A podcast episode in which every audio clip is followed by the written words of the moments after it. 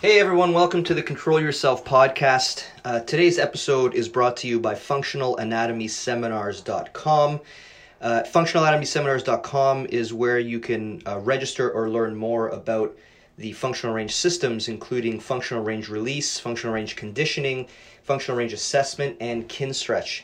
We now have all of our seminars um, virtual. So if you're a manual therapist and you're looking to get your functional range release certification, we now offer virtual certifications uh, worldwide, as well as in functional range conditioning and uh, assessment, and as well as Kinstretch and Kinstretch instructor certifications. Uh, you can visit functionalanatomyseminars.com to learn more about the systems or learn more about the certification process. Uh, we're also brought to you by westside-barbell.com.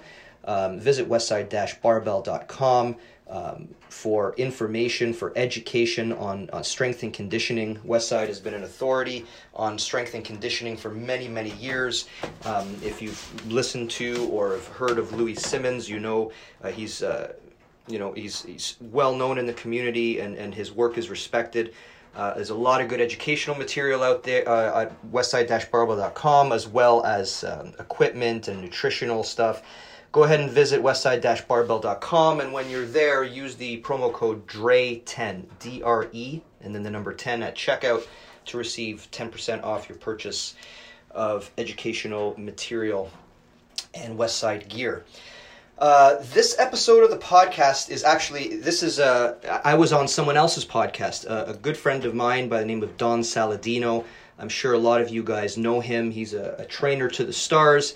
If you're a fan of the Marvel movies, for example, um, you know all of their physiques uh, can be in, in large part credited to Don. Uh, he's worked with um, many actors and prepping them for for for their roles um, in movies, etc. And he has a podcast along with uh, Derek Hansen, who I'm just meeting for the first time actually on this podcast. But they have what's called the D&D Fitness Radio podcast. Uh, and I was uh, lucky enough to be a guest on their podcast, and they were nice enough to allow me to share um, the episode with you. Um, in the episode, uh, they asked me quite a bit of things. We we we talk uh, at length about the, the concept of mobility and, and the, the problems with, with how people view mobility. We, we then actually get into a discussion, a little bit of a discussion on my training um, and how I go about my day to day day training routine, so to speak. Uh, we talk uh, quite a bit of length at, at spine about the spine and spinal health and the maintenance of, of individual spinal motion and segmentation and why it's important. Uh, we talk about pain and, and it, it, as an inhibitor to movement and how to deal with chronic pain. We go over a lot of things. So, again, it's not like one of our regular podcasts in that I'm the one being interviewed, um, but we did think that there was um, some good content that came out of it. Uh, so, thank you to D&D Fitness Radio Podcast for allowing us uh, to share it um, on our platform. And without further delay, I bring you um, the episode of the D&D Fitness Radio podcast, uh, which is featuring me. Uh, I hope you enjoy it, and we'll uh, get you another podcast soon.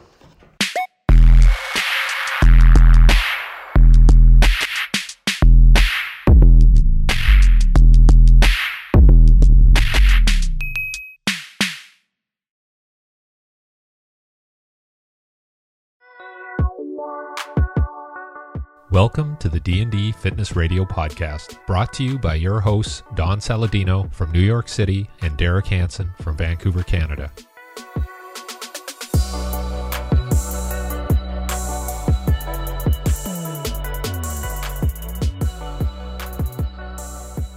There you are. You read a lot of books there, Derek. No. We're just talking about that. What? That's well, you a- know how all these smart guys are like, I read 10 books a month, a week. I read that's, 10 books a week. That's why I'm so smart. That's way overboard, dude. It's it's just you look good, man. I look good. You're the yeah. most handsome man in fitness, and I look right now. I, have I've I've no pants on right now. In case you're curious, I'm dead I serious. I don't even wear pants when I'm on my property. no. I'm serious. Look, I mean, I legitimately have no pants on. I mean, I'm, I'm literally like. Oh wow! Uh, am I showing that? Am I showing that when we had the? Go ahead, I don't care. Okay. I have no pants on. I, I literally just got off the water. If I looked like you, I wouldn't wear pants in life. I, I appreciate that. Yeah, that would that would be it. We're gonna I start wear a off. fuck, I wear a fucking mask, but no pants. I, right? I wonder what they would. s- Uh, would you? The harassment suits would What start are you right gonna get into more trouble for for not wearing a mask or not wearing pants? Isn't it sw- isn't it strange that masks are a very difficult thing to fucking understand, but nobody hates pants, right? What's your opinion on the whole mask thing? Do you, do- are you pro or are you uh, are, are you for or against it? I'm for the belief of fucking specialization in humanity. That's what I I'm love for. you. God, I love If it. you and and if we don't believe in specialists, there's no point to fucking do playing this game altogether. Does that make Mm. sense? Like, what the Mm. fuck are we here for? Yeah. Mm. Like, if I can't believe that you're an expert at making people look sexy, then then then what are we doing? Thank you. You know what I'm saying? I, I mean, I, I'm feeling sexy right now. I'm riding here. I'm sitting here right now with salt water all over me, and I'm in, uh, you know, I'm, I'm in my banana hammocks. Is this how is this live? Because this is how my Oh, podcast goes. That's no, weird. no, no. It's, it's it's not live. I mean, we're we're recording. We're gonna use all of it. We don't we don't really. This is real. There's no segues. It's all just Yeah, but we don't we don't like go into bullshit. Like we don't sit there and Yeah. we're not like, oh, that was like no, like we we just talk like theory, truth, whatever you want to say. Like what you that's why I wanted to bring you on so much because, you know, Dr. Andreo Spina, who I consider a good friend, even though I don't see you much. But every time we get together, I have this like man crush on you. I love it. And we just always have a good time. And hence um, the underwear. hence the other that's the, that's the real reason. Before, before he wore his black. but you know I, i've i've taken your cour- i mean in in all in all honesty i've taken probably five or six of your courses i mean i I think i took frc five times i mean we hosted it at drive like four times or three times i took it at Did you keep Ranfone. failing it? Is that why? Is there like an No, I exam at the end? And It was it was it was a problem. and it's an open. i was the guy who was going like this not asking questions but just kind of like like repeating what everyone knows already just Yeah. to have conversation with you i wasn't that guy don't worry And and why is your microphone so abnormally large? Like, what do you? What do you? I just love how it's like it's right in front of my face. I, I didn't say that. You you you said that. I can move it. Wait, hold on. I'll move it aside. What's like the that. brand on there? Circum, cir, cir, circum. Okay, It's- yeah. It's yeah, circum something. I, I can't read it. You live in in in fucking uh, 1600s England. It looks like. Oh. Yeah, Derek. I mean, I actually. Well, I can don't know- change that. Oh, with lights. Never mind. You have electricity back there. What else can you change, by the way? Because we're, we're we're we're talking about real serious There. stuff right right now. Oh, That's that's uh, nice. Oh, there you go. A a little softer. Yeah. And then that's that's my uh, kind of mid-century look there. What I about would- Starbucks? I would believe that one. Yeah, I know. I know. My wife says, "Well, that's what our room should look like." Yeah, that, that makes the most sense. Yeah. so So Dre, are you still in Toronto? I'm in Toronto. Yeah, man. You know, this guy's in Vancouver. outs- Outside of it, yes, I heard. I knew I Hmm. liked it for some reason. it's smoky here. It is so smoky here. How is it? It's crazy out there. You know, Oh, Dewey, you know Dewey Nielsen. You guys both know Dewey, right? I love Dewey. We doing. have started, right? This is the podcast. Yeah, This is the podcast. It's unbelievable, right? it's We, like, disappointing. Thank God you didn't ask me like wh- wh- where I'm from and what I've done and like all that. Fucking, No, no, everyone knows who you are. I mean, you're wearing a wife beater right now with yellow stains on it. I love it. It's perfect. I mean, I know you're prepared. I only buy it if there's stains. I only buy it. I'm not wearing pants. Don't worry about it. It's all good. We, we went over that. Oh. There, have we met in person? It's very possible. I, I have a really bad memory now that I'm over 50. So Yeah, when I'm I rounded 75, started things started just fucking, just just popping out of my head. It is. Um, I'm very happy for you two to meet, and I'm very Dre. I'm very happy to have you on right now because we were we've been bringing on specialists in different categories to kind of discuss stuff. And when I when I think of mobility, I think of you. I don't know if that's kinky. I don't know if that's something you- you're going to appreciate. I, I I think of mobility. I think of you. Absolutely. When you think I need someone to put their hands behind their legs on their head, Feet behind I their I ears. called, I called, I called Dre. I love it. Dre's doing. Yeah. So yeah, so I, I took Dre's FRC four or five times, and then I took your Kinstretch once, and you were kind of like to me, you're the guy who like what's what's the word I'm looking for here? You like systematized. I mean, I know you're going to crucify me for saying, but like mobility work. I mean, you you get people to move better, bas- basically, correct? I, I do, and it's funny that you say that because I've been I've had the the unfortunate problem of having to reverse engineer that concept of mobility. Because if you remember when I first started talking about this a- a long time ago, when I started, uh, you know, you used I used the word mobility almost to just to get people like interested in what I was doing because Right. that seemed to be something that people were focusing on. And then, as you know, you come in and what you realize quickly is that I'm not really teaching mobility in the in the common sense of the word. Um, we're really teaching people how to improve the quality and function of their articulations, like mm. in general, right? And then it comes off. I mean, mobility is that word that we use, but the idea that I'm just making people bendable is a is a crazy thing that I've had to I've had to deal with, right? Because as soon as you're a mobility guy, people assume that you're automatically looking to increase ranges of motion to to the extent that you'll get Instagram likes, if that makes sense. Which yeah. which which couldn't be further from the truth. You know what I mean? It right. depends on, on how and how you look at it. But having said that, I'll take the word mobility guy, I suppose. Well, I mean, I, I, think sometimes people get, you know, uh, ca- casted into a specific category. Like, I don't necessarily like being called a celebrity trainer. I mean, people call me that. I think it's ridiculous. you don't like being called a celebrity trainer? No, it's ridiculous. Come that on. shit over mobility guy. no, but no, but seriously, I mean, I, I, got to the point where I just gave up. I'm like, I, I, I can't fight this anymore. Like, it is what it is. People see me with celebs and they're like, "You're a celebrity trainer." I'm like, "Sure."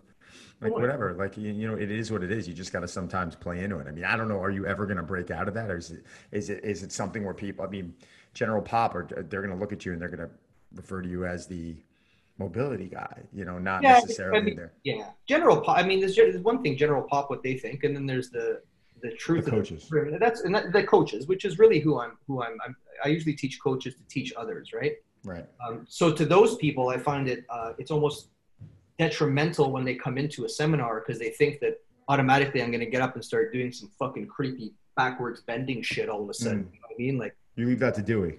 I leave that to Dewey. As I bring guys, I bring circus freaks with me. But is it? Yeah, but uh, that's the assumption. But I mean, I, I I almost enjoy it as well because five minutes in, when they realize that there's a crazy person in front of them that's just rattling off a bunch of shit about everything having to do with the human body, and then they start to realize very quickly that we're you know systematically trying to find problems with the internal environment of our clients and then we're trying to correct those problems. And the problem with mobility is, is that people always assume that it's mobility is like uh, wonky or loosey goosey that's kind of like the, the link term. So as soon as you, you tell someone i want to make them mobile all of a sudden you want to make them loose and sloppy and shitty. And that just happened recently actually with um, somebody online was talking about some spine stuff, and this is where it gets really, really weird, right? And I'm not going to mention names, but you know when you're getting jabbed, and someone was, was, was pretty much saying, I don't know why you would ever want to increase the mobility of a spine.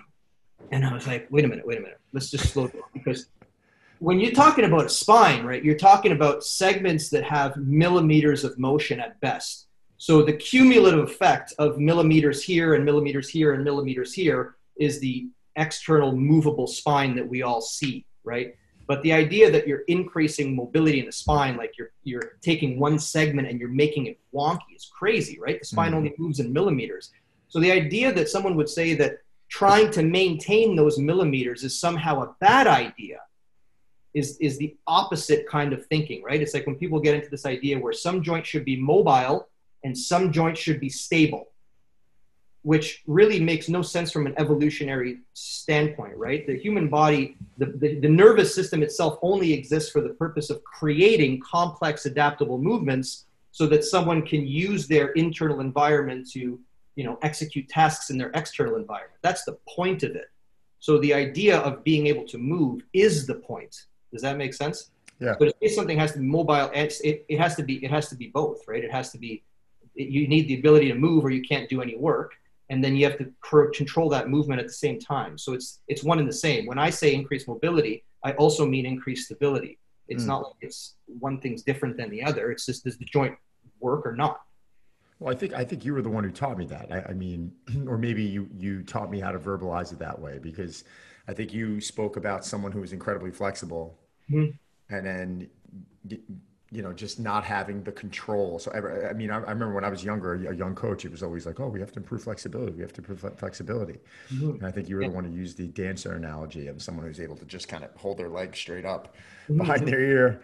And, um, you know, is that is that good enough? And why are these people always trying to stretch? Why are they always feeling uncomfortable? Why is someone who can just drop into a full split or, or put their leg behind their head just feel mm-hmm. like that they always have this need to stretch? Isn't that strange? So, right? The most actually some of the most flexible people I notice at seminars they usually sit at the front and they'll often sit there in a full split while I'm trying to teach. They're just showing off. don't. I don't know. Seriously, seriously, they do that? oh, yeah, pretty crazy. Or they just feel, or they feel tight. I mean, I find that a lot of people who are generally bendable often feel tight because the, the the question of tight is really a decision by your nervous system, right? And the idea of tight versus non-tight doesn't have to do with external global ranges of motion as, as much as it has to feel do with how easily those ranges of motion are achieved right? So you can have people who are incredibly bendable. I have cirque du soleil performers who always feel tight but right. the feeling of tight is not you're using the wrong outcome measure if you're taking a ruler and saying how much can you stretch? and then associating well now i know your feeling of tightness which is which is which is not the same thing. But you but you spend a lot of time on your call what you want, your flexibility, your mobility, sure. your your movement, correct? How much time do you personally spend a day? Do I personally spend a day? I I tend to. It's funny because not a lot of people, not a lot of people ask me specifically what I do, but um, I spend the whole day working out. If that makes sense, I, I go by a 24 hour rule. Um, where I choose things that need to be worked on, and then I, I kind of take the, the full 24 hour day as a as a working as my workout and then i just bleed it in accordingly. Now when you ask me how much of it i do that's I, I the question's actually good. It opens up another can of worms because a lot of people for some reason like you said they, they put you into a they pigeonhole you and they would think for example that i don't lift weights or that i don't do any resistance training and that i'm just you know trying my best to get as bendable and as flexible as i can. That's not true. What i will say is though for my particular the way that i use my meat wagon um, which is to, you know, I want to always feel comfortable playing with my kids. I want to be able to do athletic things, but I focus on martial arts. That's what I focus on. So using my meat wagon to subdue someone else's, right?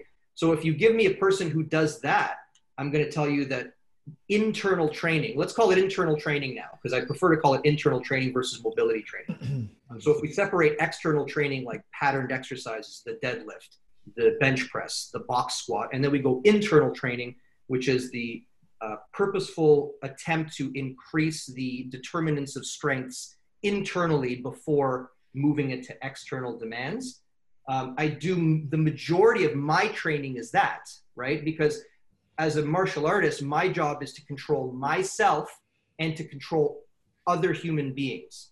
Now, assuming you're a competitive martial artist, I'm not going to have to control someone who weighs 700 pounds, right? I'm not going to fight a super heavyweight. So I'm going to have to be able to control people in and around my size.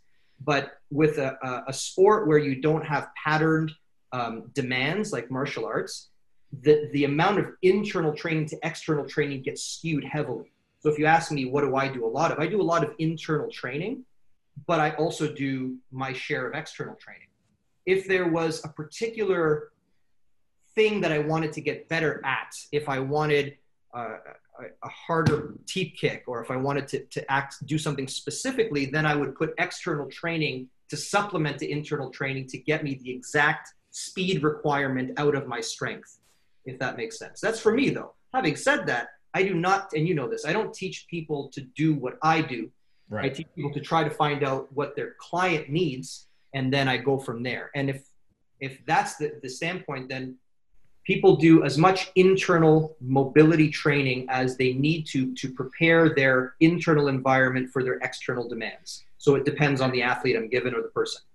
You know, I want to get Derek's opinion on it in a second, but I actually find it pretty refreshing because I think, you know, especially a lot of the people I've been working with recently, they they're wanting to split things up throughout the day, which I honestly prefer. Like I would rather yes. take someone out of an office and they're like, I'm going to go work out for one hour in the morning and I'm going to spend, you know, X amount of time or an hour and a half in the morning and I'm going to spend, you know, 20 minutes stretching and then 40 minutes weight training and then another 20 minutes doing cardio and then i'm going to go sit at my desk for 10 hours. And sure. they're like well what stretches can you give me? And i'm like just you, you got to stand up and move around. You know or i would prefer them to break it up throughout the day. I just think like those little infrequent breaks which is kind of what you're saying. I know i know you do it on a very extreme level sure. because you're always working with people so you're probably you know working 10 minutes on a specific movement. I'm making this up right now. Maybe you're prying your hips open for 10 minutes with this client and then maybe you're working yeah, on your. Shoulders right you follow so you're doing that throughout the day which I think is without a doubt the best way to do things. Mm-hmm. But people, most people don't get that that luxury of being able to do it. But a lot of them are starting to ask me now, can they break it up into sections throughout the day? And why not?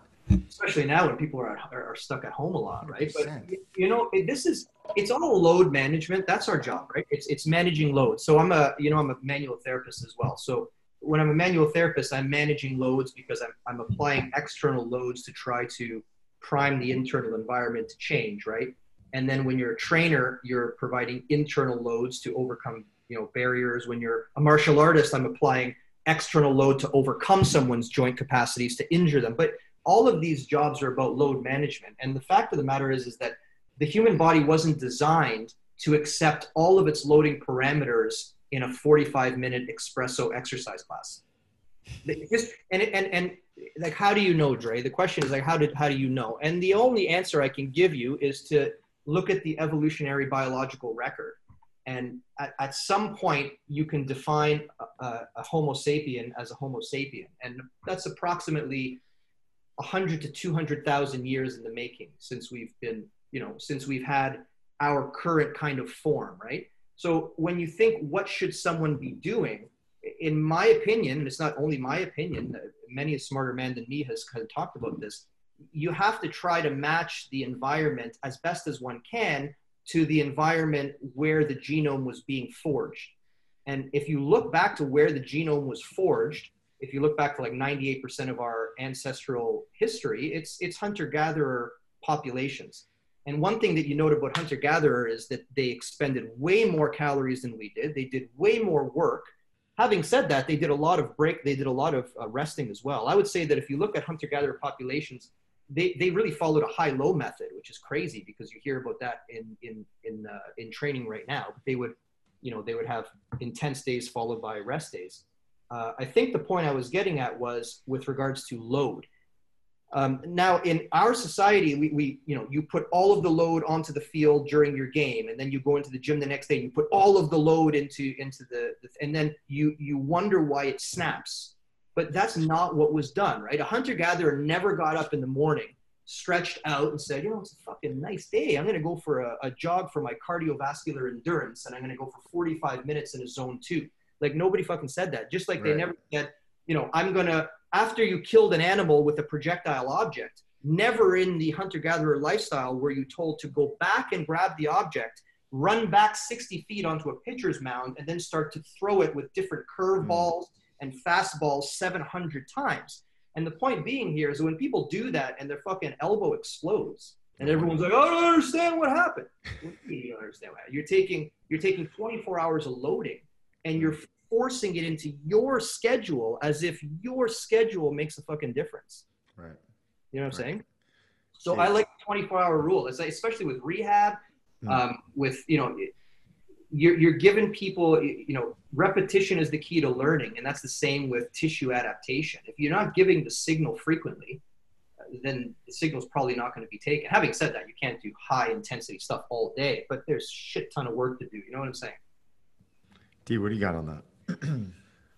Uh, I want to go back to the spine. I find that interesting because I, you know, I've done a few presentations and there are other presenters and there's one guy who's a back expert.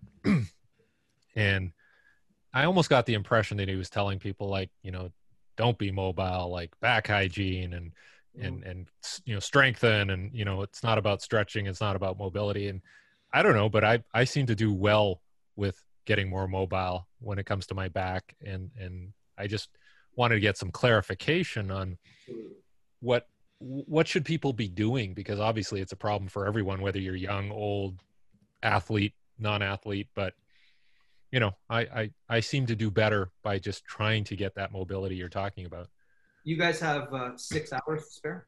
No. You really got you really got to go first of all whatever person you were thinking of is completely correct it's not listen I, i've read the literature that everyone else has read it's weird that a lot of people often think that like some people only read like hidden stuff that they find on a fucking you know on a top of a mountain and Yeah. I know I know the, the kind of stuff you're talking about, and that's not it's not that it's wrong. It's just it's just the wrong. It's just perspective. So let's start it this way. If you start from the basic premise that I think everyone can agree with, that if you take any articulation in the human body and you don't allow it to move, the health of that articulation is going to suffer, especially if it's a synovial joint. Like, I mean, that's not something that we're going to argue. I don't think any, I don't, I, I never remember anyone saying, no, the best thing to do with that shoulders is fucking not stop moving, yeah. moving, right? Yeah, no, exactly. Um, okay, so if that's the case, uh, I go once again back to the, the evolutionary biological record. Let's call it evolutionary anatomy. The fact of the matter is, is that over millions of years of selection, the spine was selected in such a way that it's made up of various individual motion segments. See one on two, two on three, three on four, four on five, all the way down. Of course, you run into a sacrum, and then for some odd reason, that didn't maintain its segmentation. The sacrum all natural selection said, you know what, there's an advantage to blocking all these things together. So that's what happened. But that natural selection never took place in the rest of the spine. So the fact of the matter is, is that the, every vertebra has the ability to, let's not even call it move. It's not move as much as it is wiggle, because we're talking about millimeters of motion, right? It wiggles.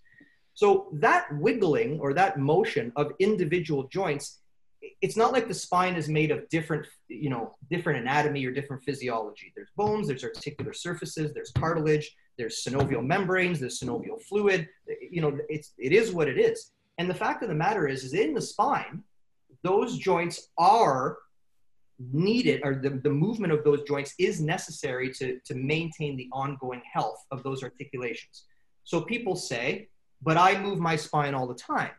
Uh, you know, I do, you know, cat camels, or I I do fucking flow. You know, people get up in the morning, just fucking move around randomly, uh, and that's that's all great, and that would work if the spine continued to segment.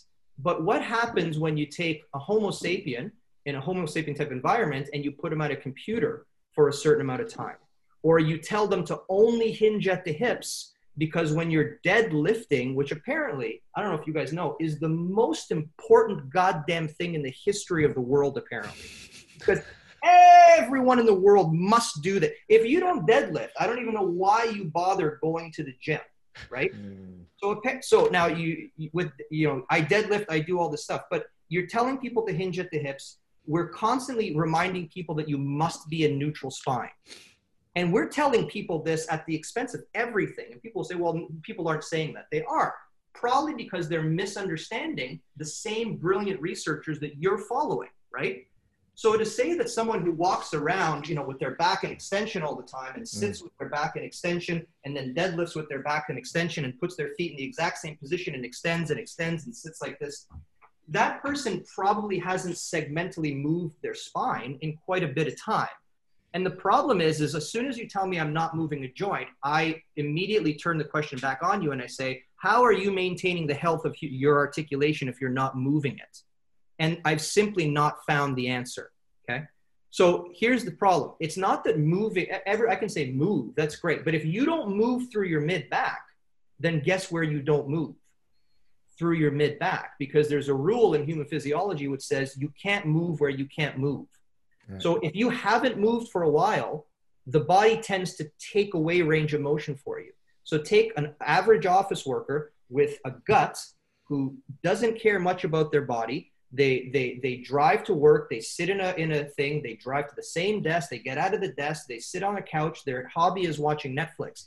That person likely has not put the amount of movement nutrition into their spine that is necessary. Now I send them to a trainer what does the trainer say?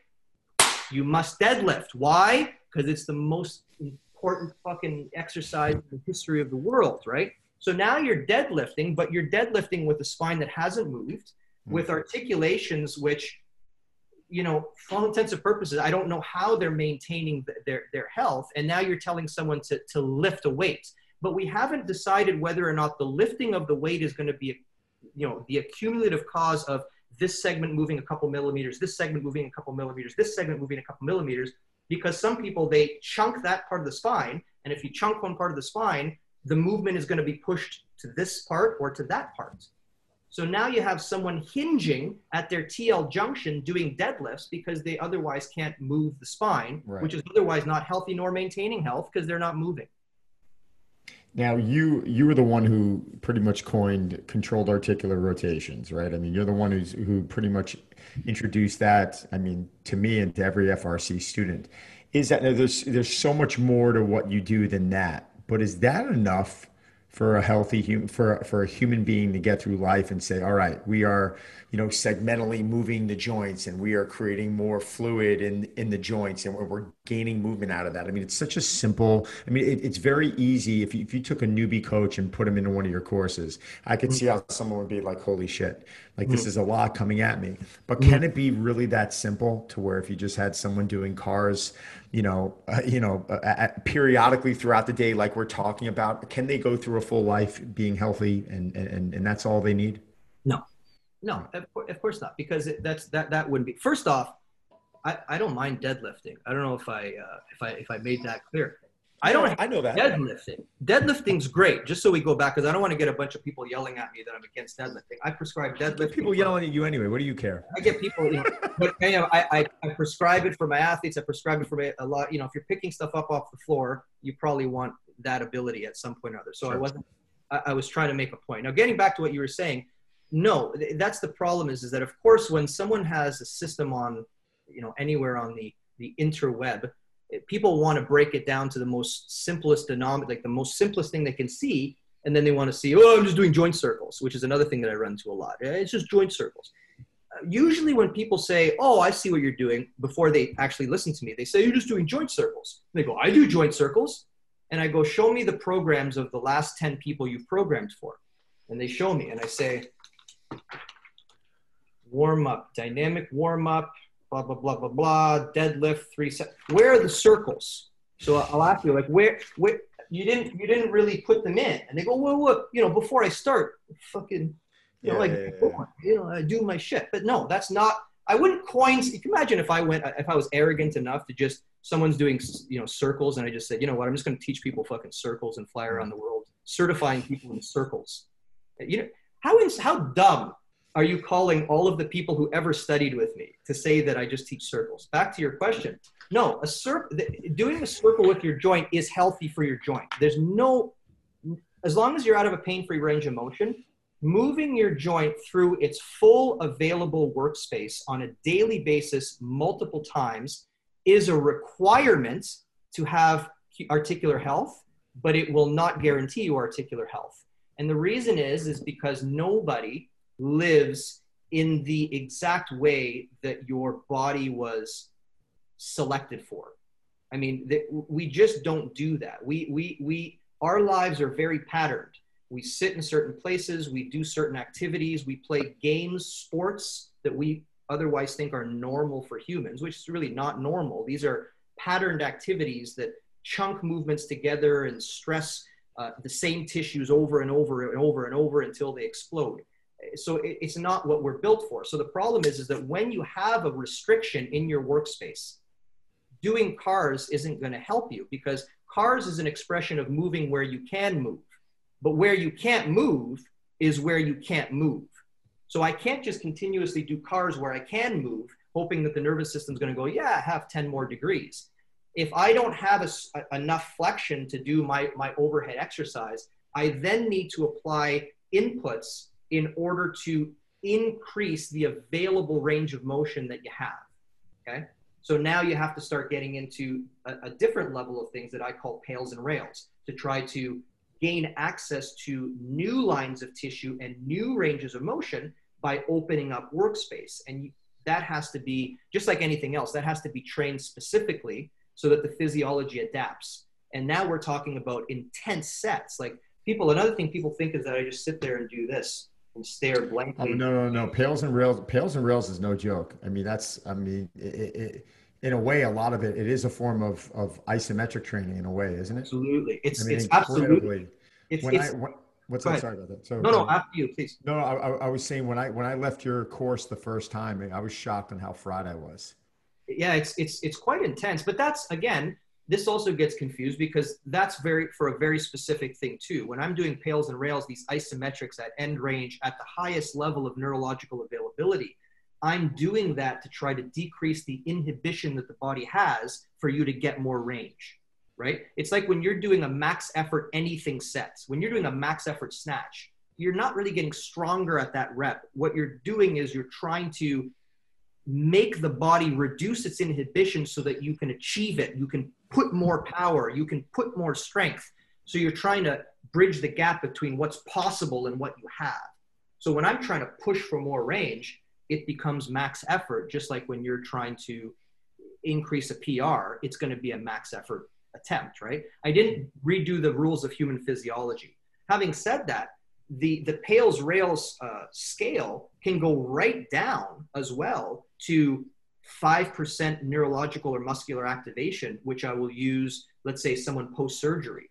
So these PAILs and RAILs is another component of the system where we're using isometrics, but we're using them in an evidence guided way, depending on what particular capacity we want, right? So PAILs and RAILs go in for that. Now, we were talking about how it's not only CARs. So if PAILs and RAILs can open up a range of motion, another thing that I, I speak frequently about is if you open up a newly acquired range of motion only isometrically, by the laws of human physiology, you cannot tell me that that range of motion is now smart enough or the nervous system is smart enough to control that range in a dynamics fashion that you find on a soccer field or on a hockey uh, rink. So now there's a difference between monitoring range with CARs, seeing where you don't have range. If you don't have range, how do I break open that range? Once I've broken open that range, how do I insist that the nervous system learns enough about that range so that when you're thrown back into the variability that is life or sports, that your nervous system knows how to control the range? Because that's another assumption that people make. If someone has a range of motion that automatically that can be filled in with neurology on its very own. And that's not what happens. That's why we get people who can do the splits but i say throw a head kick to a martial artist who can do a passive split and then they fall on their ass. Mm. it's a difference between what you can passively achieve and what you can actively control.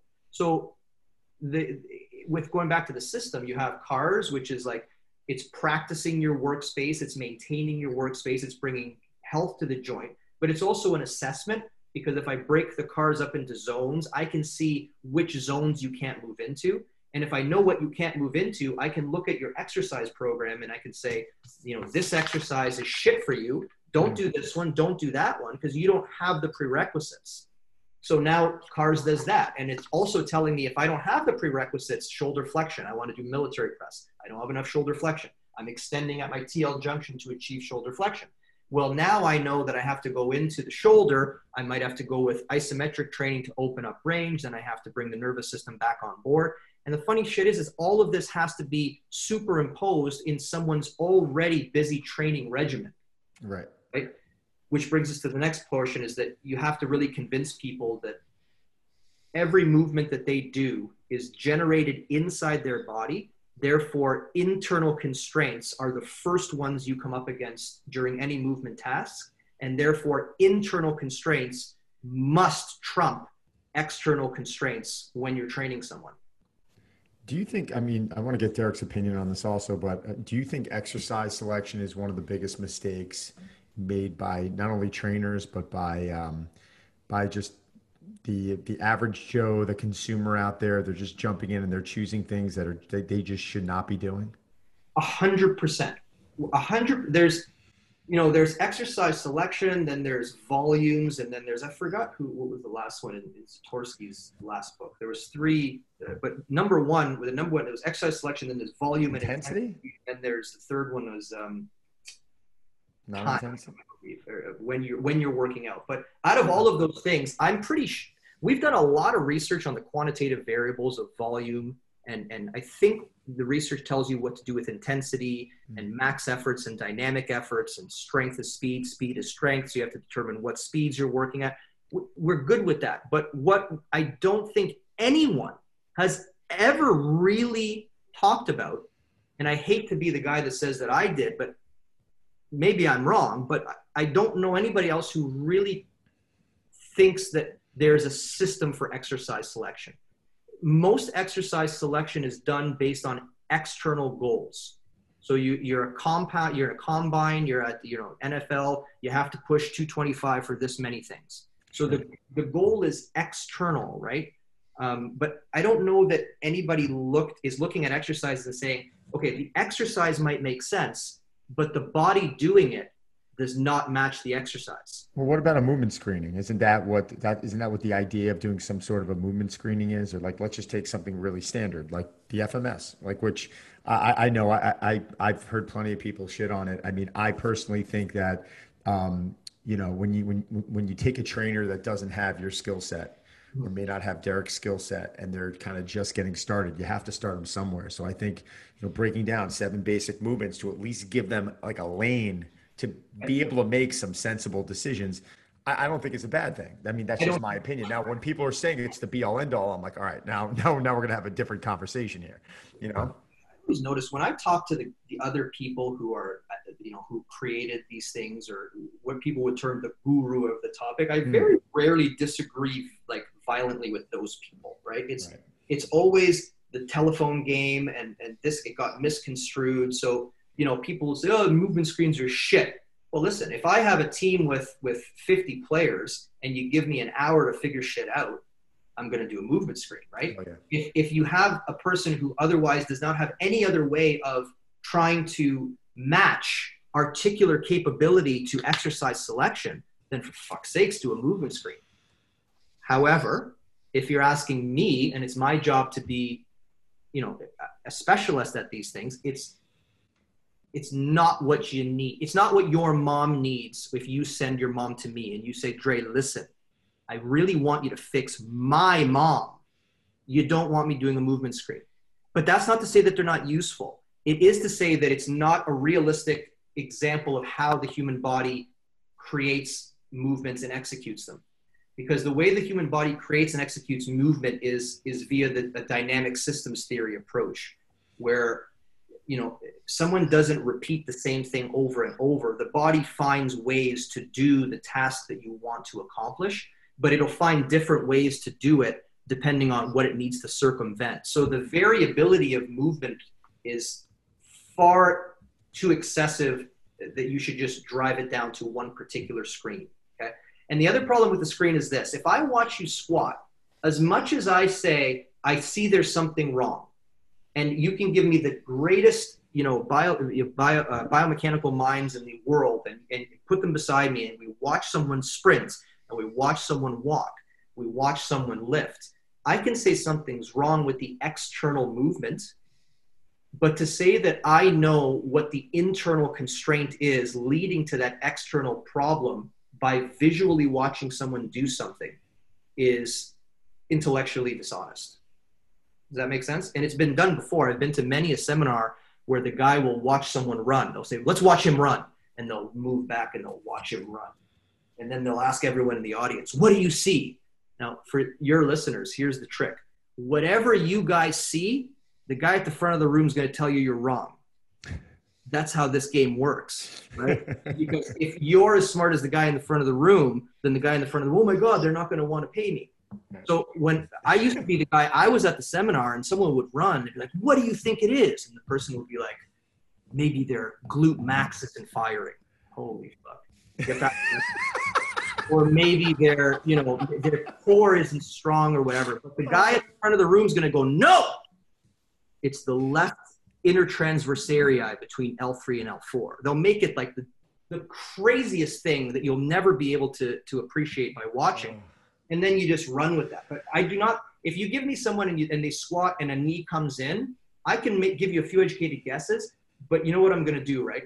I'm going to put them on the table and I'm going to assess every single one of their articulations. And I'm going to ask myself whether or not each one of those articulations has the prerequisite available range to accomplish what it is you're trying to accomplish. And then if I find things that are not, that don't give me those capacities, then that's what I'm going to focus on. And I don't really, I don't really get caught up in trying to. There's a lot of people trying to figure out the kinetic chain. Uh, I've read everything there is to know about neurology. I think it's it's too much shit, man. It's too fucking variable. So what I tell my students is, when someone comes in and there's something wrong with their movement, your job is to find out what's wrong with the person creating the movement. Forget about the movement. Fix the person, then we'll go to the movement. So the example I'll use is somebody might come in. I always use the example. They want to do a Cossack squat, right? Why? I don't fucking know. They just want to do a Cossack squat. So you go to a trainer, and most trainers will say, Okay, you can't do it. So what we're going to do is we're going to break down the movement into simpler chunks.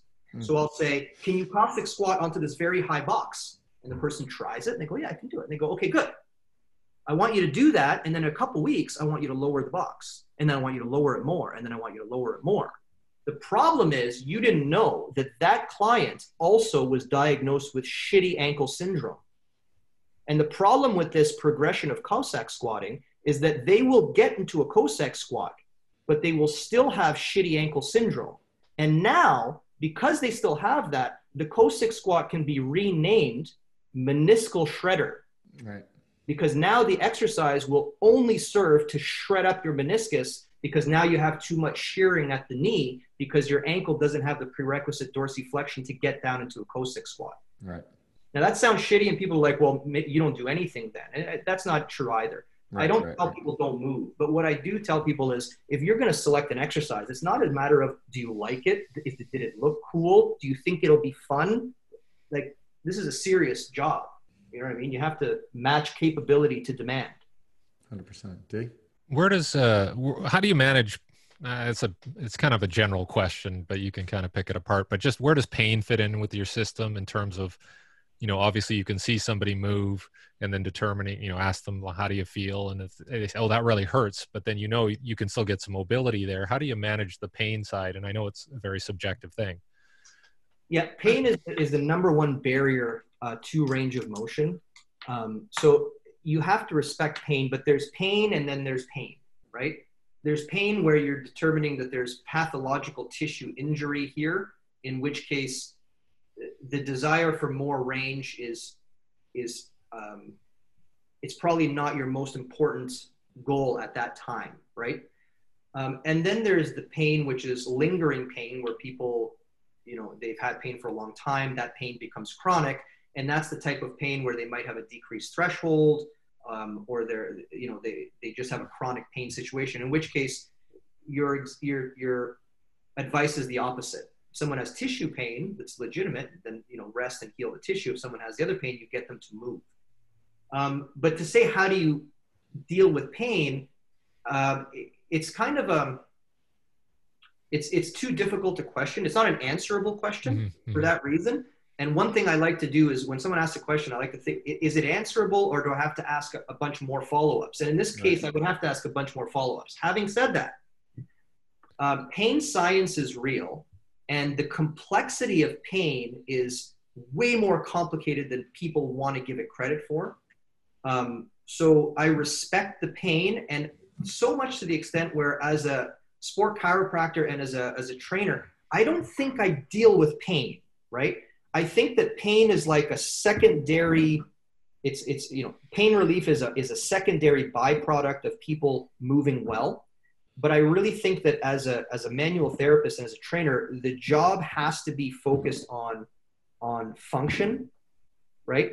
And the byproduct of good function is often a reduction in pain. And on top of that, there is pain relieving measures, but to call that the focus of what I'm doing, I think I should have been a I think there's different professions that might be better off um, dealing with pain problems, like psychologists, for example, rheumatologists, um, neurologists, in, in, that fashion. So I don't know if I answered your question, but um, yeah, it, it, it, you don't move into pain. I mean, there's there's a lot of stuff. The other thing is that people also don't distinguish those two types of pain. So, for example, I'll always say if you're moving a joint and the range limiting tissue in the joint motion is on the closing side of the joint. So, for example, if you lift your arm up into flexion and, and I can't go any further, and I go, why can't you go any further? And someone points behind them. Or if they go into a squat and they point to the front of the ankle and they go, I can't go any further because it hurts here when I'm in the basement of a squat. That's what I refer to as closing angle pain. And if you look at articular motion in the human body, the range limiting tissue should always be located on the opening angle. If it's located on the closing angle, then likely you have a space issue where either you don't have enough space to do the motion or you have too much shitty, sloppy space where you're actually pinching tissue because there's not enough control of the motion. So Right. there's pain and then there's pain. Yeah, but the, but X doesn't always mark the spot. I mean, that was you were one of the people that taught me when I came to you with my. I mean, I got how long have I known you for? It's got feels like ten years now. But I mean, when I came to you, I had a little hip issue, and Yeah. you pointed the ankle.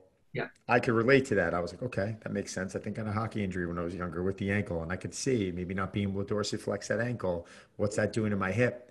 Most people are like, well, wait, I have, tennis elbow. Like it's it's the elbow, right? Like, why are you treating the, the shoulder? I mean, how does that? Can you can you can you simplify that a little bit, just for our listeners? it, it's a lot of people do that when they're trying to do the uh, have the opposite effect. They're, I think they're trying to make, they're trying to overcomplicate things to to make to justify what they're doing.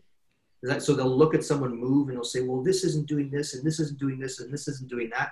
I think what I tend to do is way more simple in that I, if you're going to come in to see me, name an injury. Like let, let's say that you have you had a hip problem.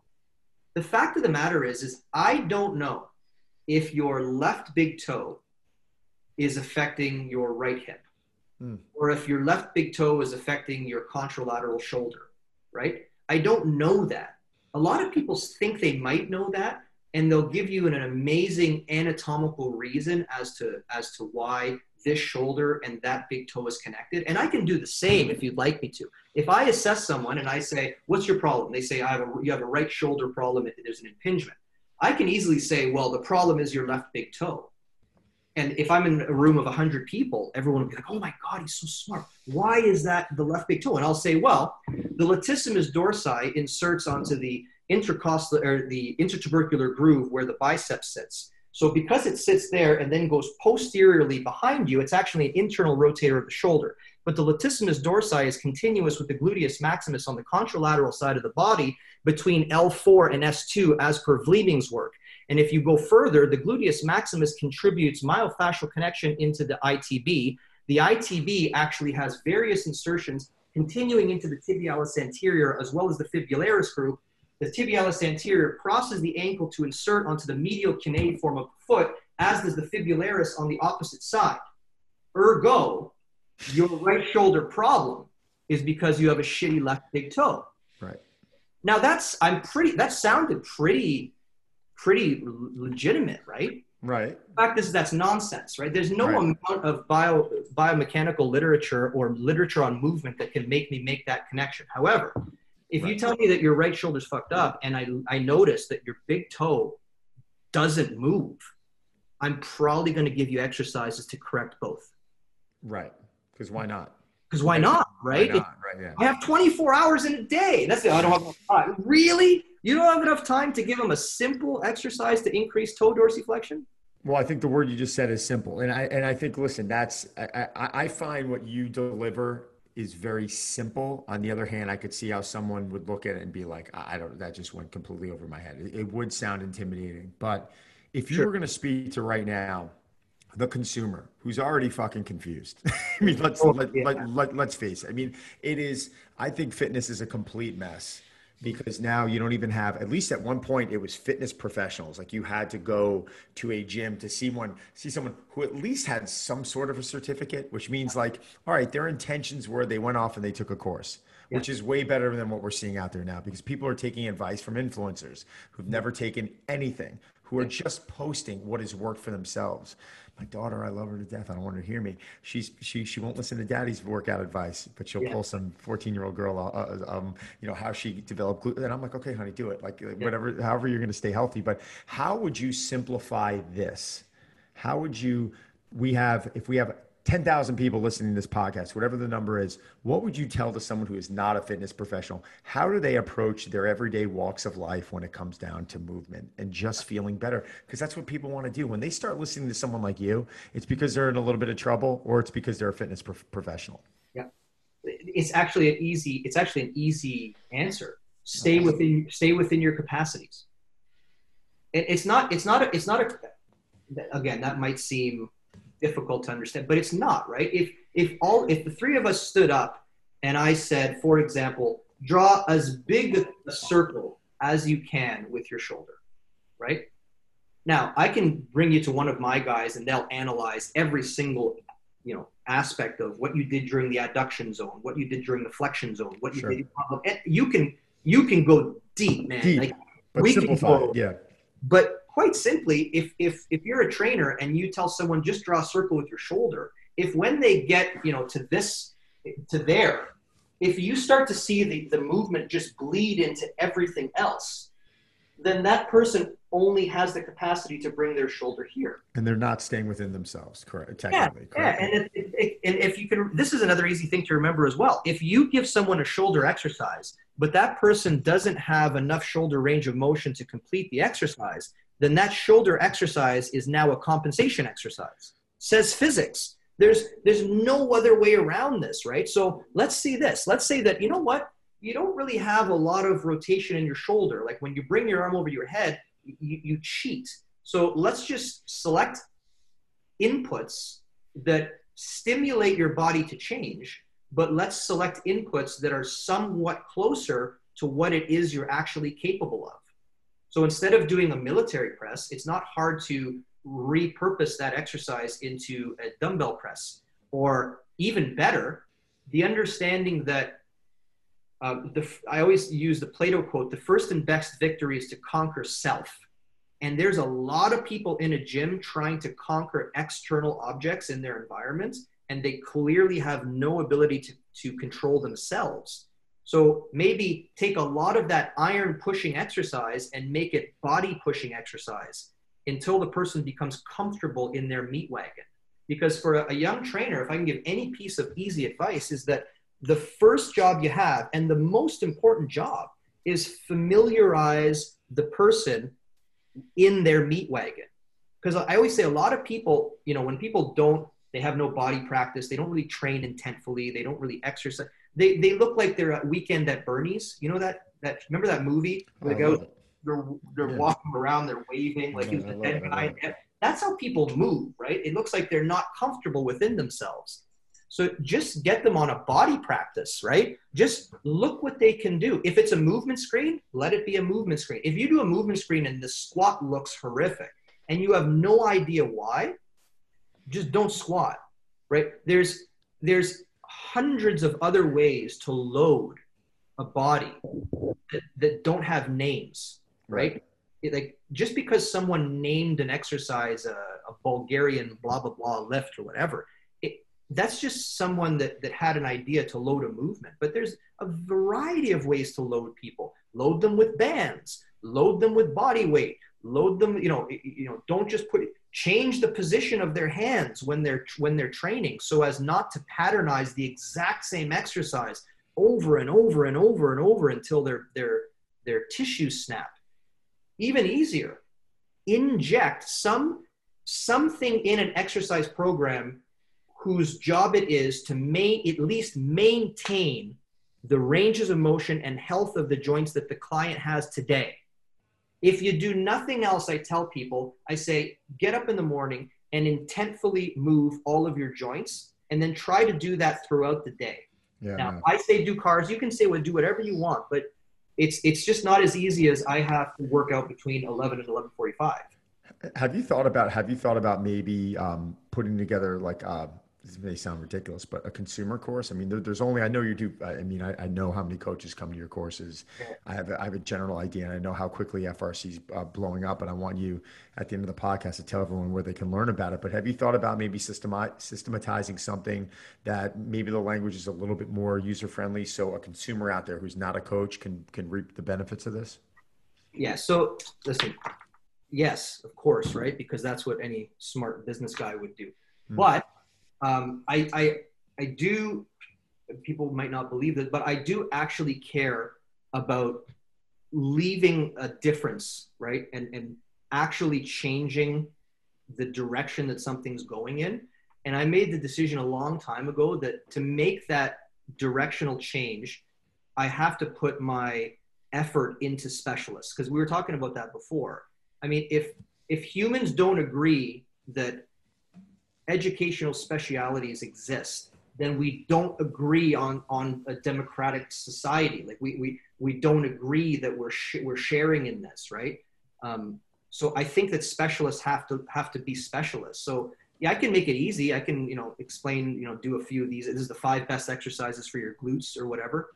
Uh, but I, I don't like, I like to have higher level conversations on this topic with people who have focused their lives to this topic so that the specialty rises and that trickles down much more effectively. I So I- that's a, I think where that's are you gonna put your energy, right? That's where my energy goes. That's that's you it. know, you start getting to that point in life where you got to kind of weigh out where you're where you're uh, you know it, it's not even just about where where the money is because technically if you were going to, after where the money is i know you do well but it's probably catering to you know 10 billion people rather than a, a, small population of, of fitness experts i mean you could probably go in there and, and do even better but the fact that you're staying true to your beliefs and, and, and just trying to educate people at, at that level and allow that to now trickle down. I think that's something special. It's why, you know, it's why I I asked you to come on here because I know it's been such a huge influence on me and I've told Derek so much about it. So can you let everyone know, like if they are, because we do have some, a bunch of coaches that listen to this. Yeah. Um, can you let them know like FRC, Kinstretch, talk about it for a second, where they can find it, where they can find you?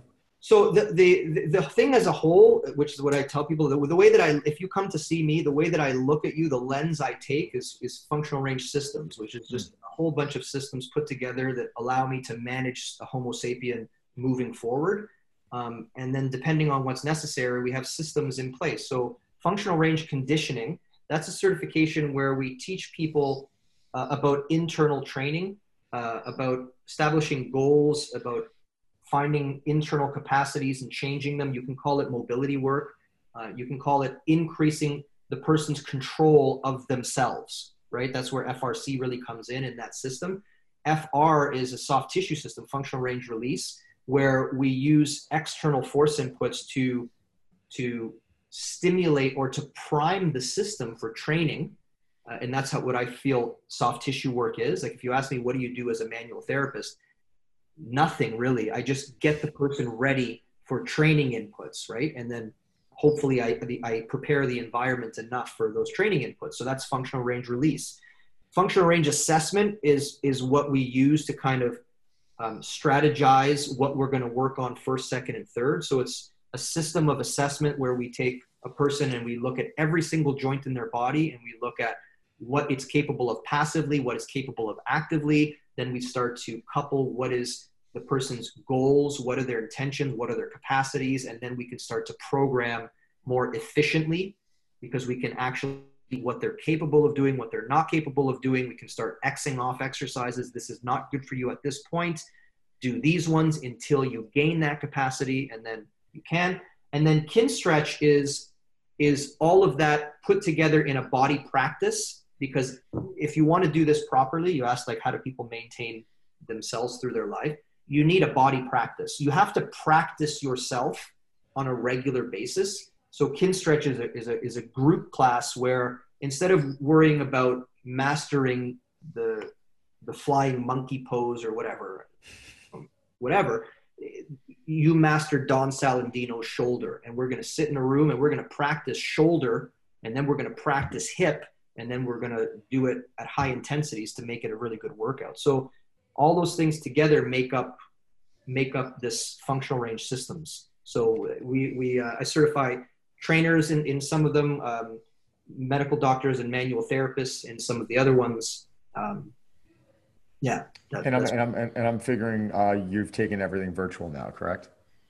We have. We've we've taken everything virtual. We just um, we we started with the FRC, and then we did the the kinstretch, and the and the FRA went up next. We just did an FR, which is the soft tissue assessment and treatment course. We just did it uh, virtually over the weekend for the first time, uh, and we it, it went really really well. Funny enough, because you know one thing that when you have a room full of 100 people, what you don't get is is really you know one on one you can't really see but now because we have the person zooming in and we have different angles and the person's teaching where things are it actually worked out pretty well and we don't really have much of a choice so yeah it's it's all virtual for now Awesome.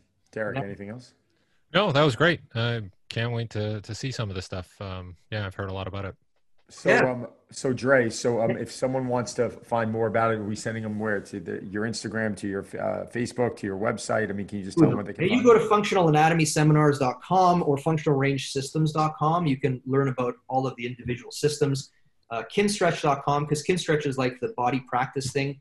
Um, if people are, if you're you're not in the profession and you're just looking to implement, you asked about how to make this easy. If you're looking to implement the scientific basis for these systems, uh, Kinstretch is a group training class that you can you can. We have people doing it throughout the world now, so you can jump on kinstretch.com and look for uh, find a provider, and you can find classes going on. Especially now in the, I've noticed that in the virtual now that everyone's moved virtual, uh, the Kinstretch instructors are, uh, are, are doing excellent with that. So there's a lot of online classes you can do. And then I'm at Dr. Andreo Spina, but uh, you know, whatever. I think people are happy not to travel. Also, I think there was a lot of fun. Uh, we, you know, we obviously have always had a great time traveling, but I think when you cut back on that a bit and you can, everyone can kind of, you know, kind of stay in their their hub a little bit more. I think there's some benefit to that also. I was surprised. Um, I was surprised. It was pretty. I think that was one of the reasons is that people were like, well, I don't have to get a hotel. I don't have to get a flight. I don't have to. So much money. Oh my god! It's, it's, a lot of money. It's a lot of. It's a. And you know what we did because uh, you know, uh, in the time that we are, we we supplemented the hell out of our offering. So um, before we went online, I went and pretty much represented, uh, I think, maybe 16 hours of material just in front of Zoom, just to give them another 16 hours if they if they if they have nothing to do in their life and they want to, you know. We, we so when you take an FRC, I mean, I don't know how many cumulative hours of education we give now because it's online, but uh, we tried to go way overboard so that people felt like they were getting a good amount of uh, information. And then we support it on the back end as well. Like you know, we have groups that are open. Uh, we always update the website um, a ton. So, yeah. Well, Dr. Andreo Spina, everyone, and as Derek just said, weekend at Spina's, not weekend at Bernie's. We're gonna yeah. Anyway. D, thank you, my man. Dre, thank you as always. Pleasure. Listen, brother, I, I, can't wait till we uh, I can't wait till we are back to some reality where we can uh, have you back out to the city and we can do an, another dinner at the dish. Greek food, eh? Yeah, yeah, yeah. That, watch me, you, can, watch me eat eat half the restaurant. Remember that? I, you know what? I've never seen a human being. I've never, I've never seen that, and and and you just smile with your abs and shit. Everyone else at the table is fucking just hating you and eating stuff. salads and stuff. Eating like, salads and stuff. No. Secret to uh, my success. Well, I appreciate you guys. Thank you. Thank, Thank you very you, much for having yeah, me. I'll, I'll send you. I'll send this through to you as well, so you have a copy. Wicked. I'll share it with my people as well.